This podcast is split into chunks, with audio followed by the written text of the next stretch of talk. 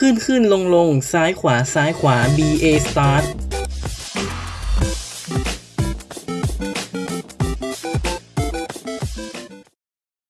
มันคือปี 2021 สถานการณ์ก็ไม่ได้จะดีไรนัก และตัวเองก็ยังไม่ได้รวยแบบที่เคยหวังไว้ แต่ก็ถือว่าเป็นปีที่จุดไฟในตัวขึ้นมา จากการค้นพบเกมหนึ่งใน Steam ชื่อ PC Building Simulator ด้วยความสงสัยในชื่อเกมเป็นอย่างมาก PC ก็คือคอมพิวเตอร์ส่วนบุคคล ส่วนมากจะเป็นแบบตั้งโต๊ะ Building ก็คือการสร้าง ในที่นี้ก็คือการประกอบ Simulator คือการจำลองสถานการณ์ เมื่อเอามารวมกันก็จะเป็นเกมจำลองการประกอบคอมพิวเตอร์ส่วนบุคคลตั้งโต๊ะ ว้าว อะไรโดนใจให้มนุษย์หยิบเอาการประกอบคอมที่ดูน่าเบื่อและซับซ้อน และเสี่ยงอันตรายมาทำเป็นเกม ให้เราสามารถประกอบคอมได้เองที่บ้าน เพียงแค่เราคลิกเมาส์จากคอมพิวเตอร์ และด้วยความที่เราจนดังที่ว่า จึงต้องรอให้เกมลดราคาใน Steam เสียก่อน แต่ก็ไม่ได้รอคอยนานนัก ก่อนหน้าที่จะกดซื้อก็ได้ลองไปอ่านรีวิวเสียก่อนเพื่อความมั่นใจ พบว่าไม่ค่อยมีคนรีวิวเท่าไหร่นัก อาจจะเพราะไม่ใช่เกมที่ถูกใจคนเล่นทั่วไป และเกมมันก็ค่อนข้างนานมาประมาณนึง ก็คือวางจำหน่ายตั้งแต่ปี 2018 ก็เกือบ 3 ปีแล้ว ก็เลยไปดูคลิปการแคสเกมสุ่มๆดู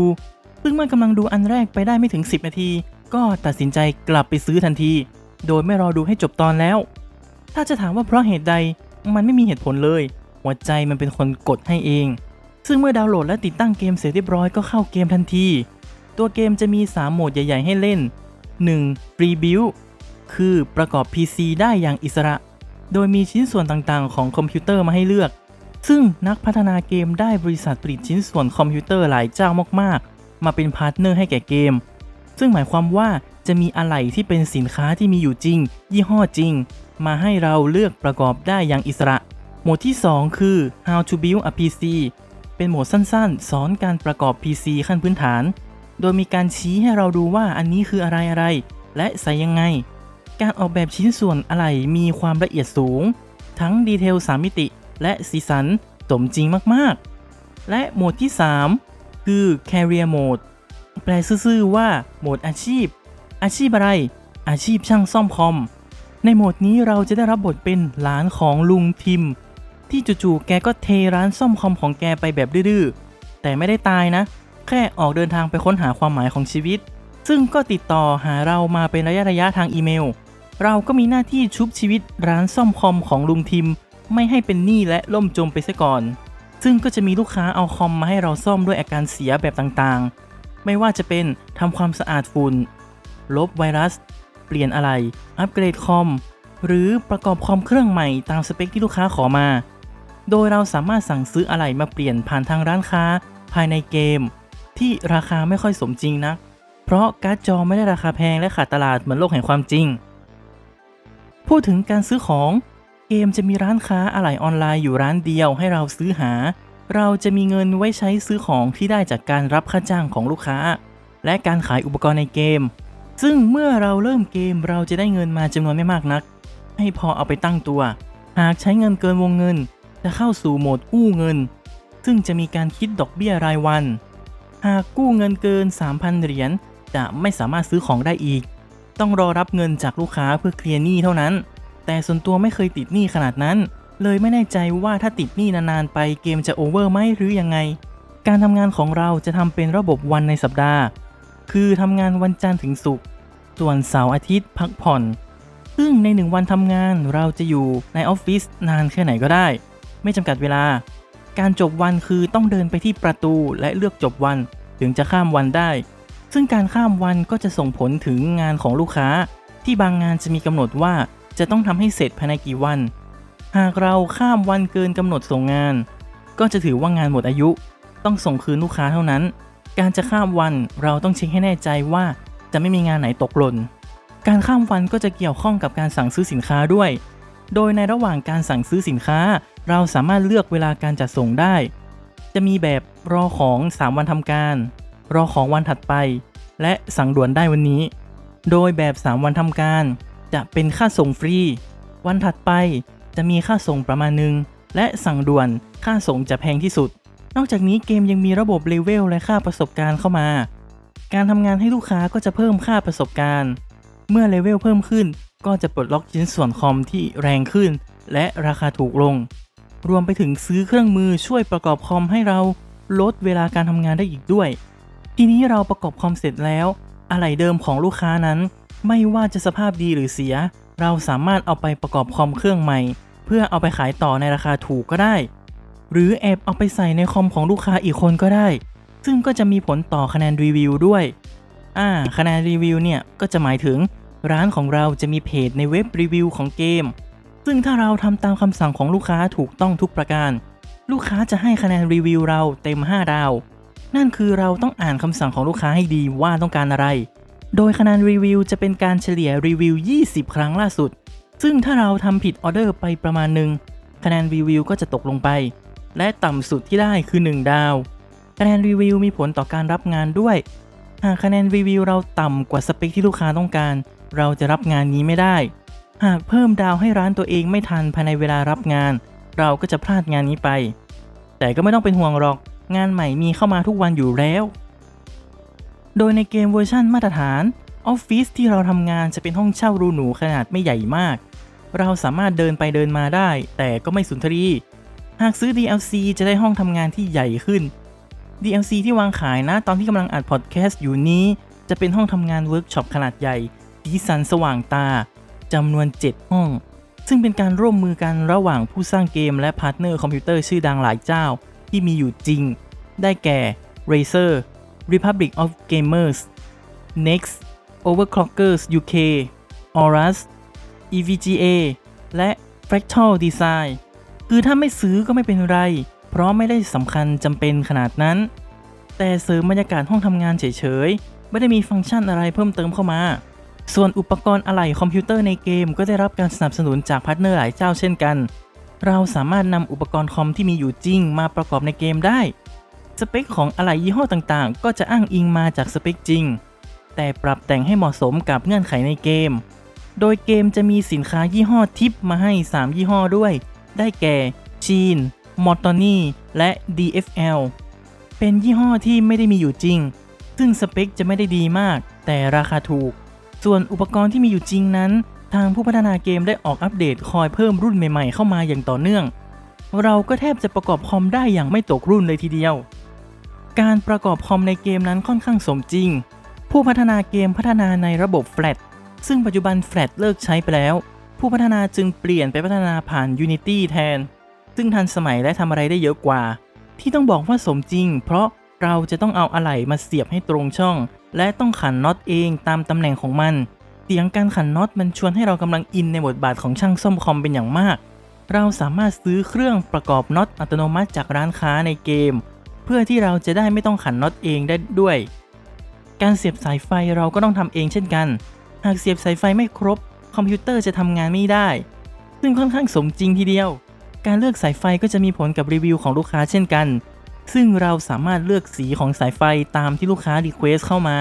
และซื้อเครื่องมือเสียบสายไฟอัตโนมัติได้ การประกอบชิ้นส่วนก็มีขั้นตอนของมันด้วย ว่าต้องใส่อันไหนก่อนหลัง เพราะถ้าใส่ผิดขั้นตอนจะใส่ชิ้นต่อไปไม่ได้ เช่นใส่พัดลม CPU ที่ใหญ่เกินช่องแรม จะใส่แรมไม่ได้ ต้องถอดพัดลมออกก่อนเพื่อใส่แรม ก่อนจะใส่พัดลมเข้าไป ซึ่งสมจริงมากในรายละเอียดตรงนี้ ไม่นานหลังจากเกมได้วางจำหน่าย ผู้สร้างเกมก็ได้ออกส่วนเสริมมาใหม่ เป็นโหมดอาชีพชื่อ e-sport เราจะได้รับบทเป็นหลานของลุงทิมเช่นกัน แต่มารับจ็อบประกอบคอมให้ทีมแข่ง e-sport เพื่อไปแข่งเกมให้ได้ชัยชนะกลับมา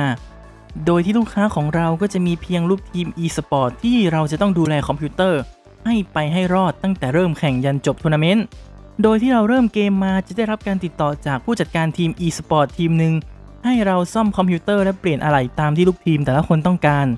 จากนั้นก็จะมีสปอนเซอร์ของทีมติดต่อเข้ามา ซึ่งเราก็จะต้องจัดสเปคคอมให้เป็นยี่ห้อที่สปอนเซอร์ต้องการด้วย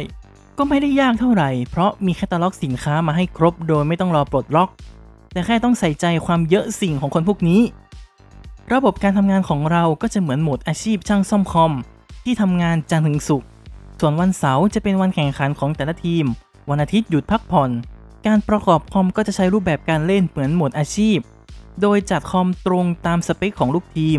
ก็จะช่วยสร้างขวัญและกำลังใจให้แก่ลูกทีม ส่งผลต่อการแข่งขันในแมตช์นั้นว่าจะชนะหรือแพ้ หลังจากการแข่งจบก็จะกลับมาที่วันจันทร์ถัดไป เราก็จะต้องซ่อมคอมและเปลี่ยนอะไหล่ตาม request กันต่อไป โดยเงินในโหมดนี้นั้นจะไม่ใช่การเก็บเงินวนไปอีกแล้ว แต่จะเป็นงบรายสัปดาห์ที่ทางทีมมีให้กับเรา